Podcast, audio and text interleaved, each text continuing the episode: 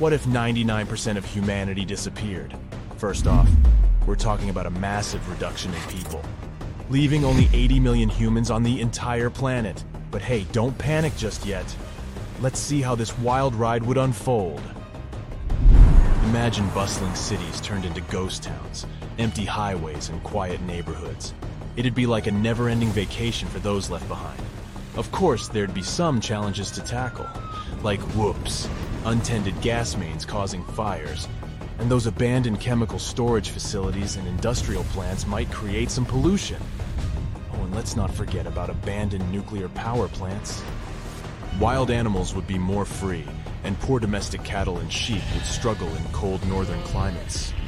To make things worse, stored gasoline wouldn't last long because it's not so great at staying stable. Let's get to the silver lining. With only 80 million people, there would be plenty of resources. Organizing and salvaging whatever's left would be totally doable, especially in smaller countries like Belgium. They'd probably have a, hey, we got this attitude. They'd have just around 120,000 folks left, all within a couple of hours' drive from each other.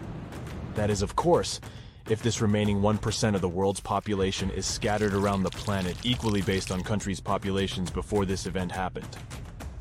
In this case, pretty much every nation would face a similar situation. Imagine South Korea with half a million people, mostly hanging out together. Brazil would have 2 million inhabitants chilling out along the Atlantic coast. Hopefully, unlike those movies where post-apocalyptic gangs go mad, the survivors would try to stick together in their old communities. These resourceful fellas would band together in new family and village communities, and they'd have the knowledge and skills to handle any troublemakers. Remember, we're social creatures, and we'd want to stick together to face the unknown. Well, at least we wouldn't have to start from scratch here.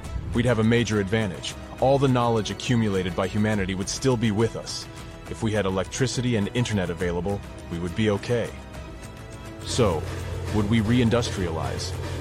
Yeah, we would. We'd have tools and machines still lying around, giving us a head start. Sure, renewable energy might be tricky at first, and we might have to rely on fossil fuels like coal, but we're resourceful, and we'd find a way to make it work. Plus, we'd have some brilliant minds with critical skills who'd step up to the challenge.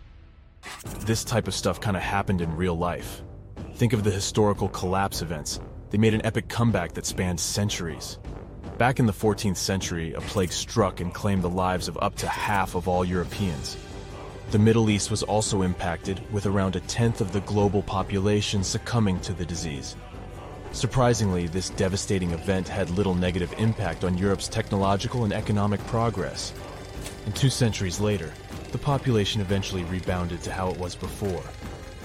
Two other instances of collapse are that of Rome in the Bronze Age. Both brought down impressive civilizations that had enjoyed technological advancements and economic prosperity and engaged in international trade. The Bronze Age collapse occurred between 1200 and 1150 BCE, leading to the fall of Mycenaean, Mycenaean Greece and Hittite, Hittite civilizations, and the weakening of Egyptian and Assyrian civilizations. To this day, historians remain uncertain about the exact reasons behind this collapse. Rome, once boasting over a million inhabitants and serving as the seat of the Western Roman Empire for centuries, faced a dramatic decline in the 5th century. Within a few decades, the entire empire collapsed. It took until the 1930s for Rome to surpass its previous peak population. Fortunately, there are no historical examples of collapse events that resulted in more than 20% of the global population's demise. Many aspects of our physical infrastructure, such as machines, tools, and buildings, would still be intact and usable, placing us in a far better position than in 2500 BCE. The remaining 80 million survivors would have access to the wealth of knowledge accumulated by humanity. Moreover, some individuals might hold critical professions like engineers or chemists. It's quite likely that some people would have agricultural knowledge, helping feed the population. Okay, but let's make this scenario more personal. If you woke up one day to find 99% of the population missing, it would undoubtedly be an overwhelming and surreal experience. Survival would become your immediate priority, and your actions would largely depend on the resources and skills available to you. Here's what you would probably do. You'd take a moment to comprehend what's happened. This sudden disappearance of people would be shocking and confusing. Your friends and family would most probably be gone too, like it happened in Avengers. Your primary focus would be securing essential survival items, such as food, water, shelter, and medical supplies. You'd need to visit nearby grocery stores, pharmacies, and warehouses to gather provisions that could last for an extended period. Then you'd need to find other survivors. I mean, many people now lack essential skills like growing food, purifying water, or self-defense. You'd need to start learning them if there was no internet and no YouTube tutorials to rely on. Well, libraries, museums, and educational institutions have tons of information about the world and its history. Once you formed a community, you and your fellas would have to protect it like there's no tomorrow. Um, you might feel like there isn't one at that point anyway. While most technology might still work initially, you'd need to ensure the protection of power sources. To do that, you'd have to be very cautious. The world would be in turmoil, so you'd need to remain vigilant and cautious of potential dangers. Without proper law enforcement and governance, there could be risks from wild animals, natural disasters, or even other survivors who might be hostile. Now let's explore the best and worst case scenarios. The sudden disappearance of so many people would create widespread chaos, leading to mass accidents and damage. With the absence of healthcare professionals and medical supplies, diseases could spread, leading to health crises. Food production and distribution systems would collapse, and food shortages and famine could become a real possibility. Looting and violence could occur since desperate people would search for resources and try to survive. The best case scenario is that after all this chaos, survivors would eventually come together to support one another and form resilient communities. The world would have significantly fewer carbon emissions, leading to a positive impact on the environment.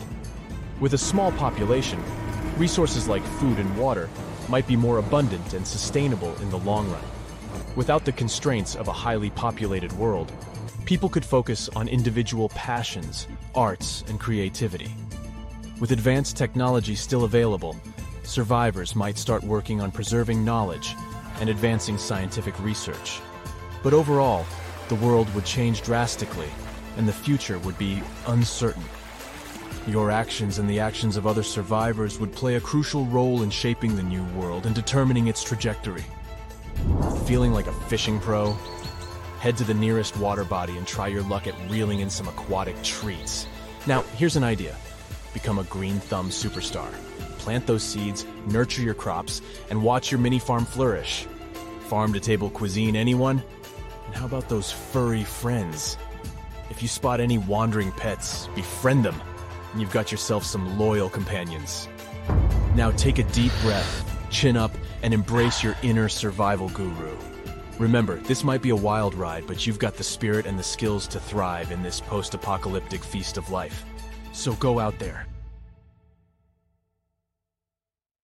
That's it for today. So, hey, if you pacified your curiosity, then give the video a like and share it with your friends. Or if you want more, just click on these videos and stay on the bright side.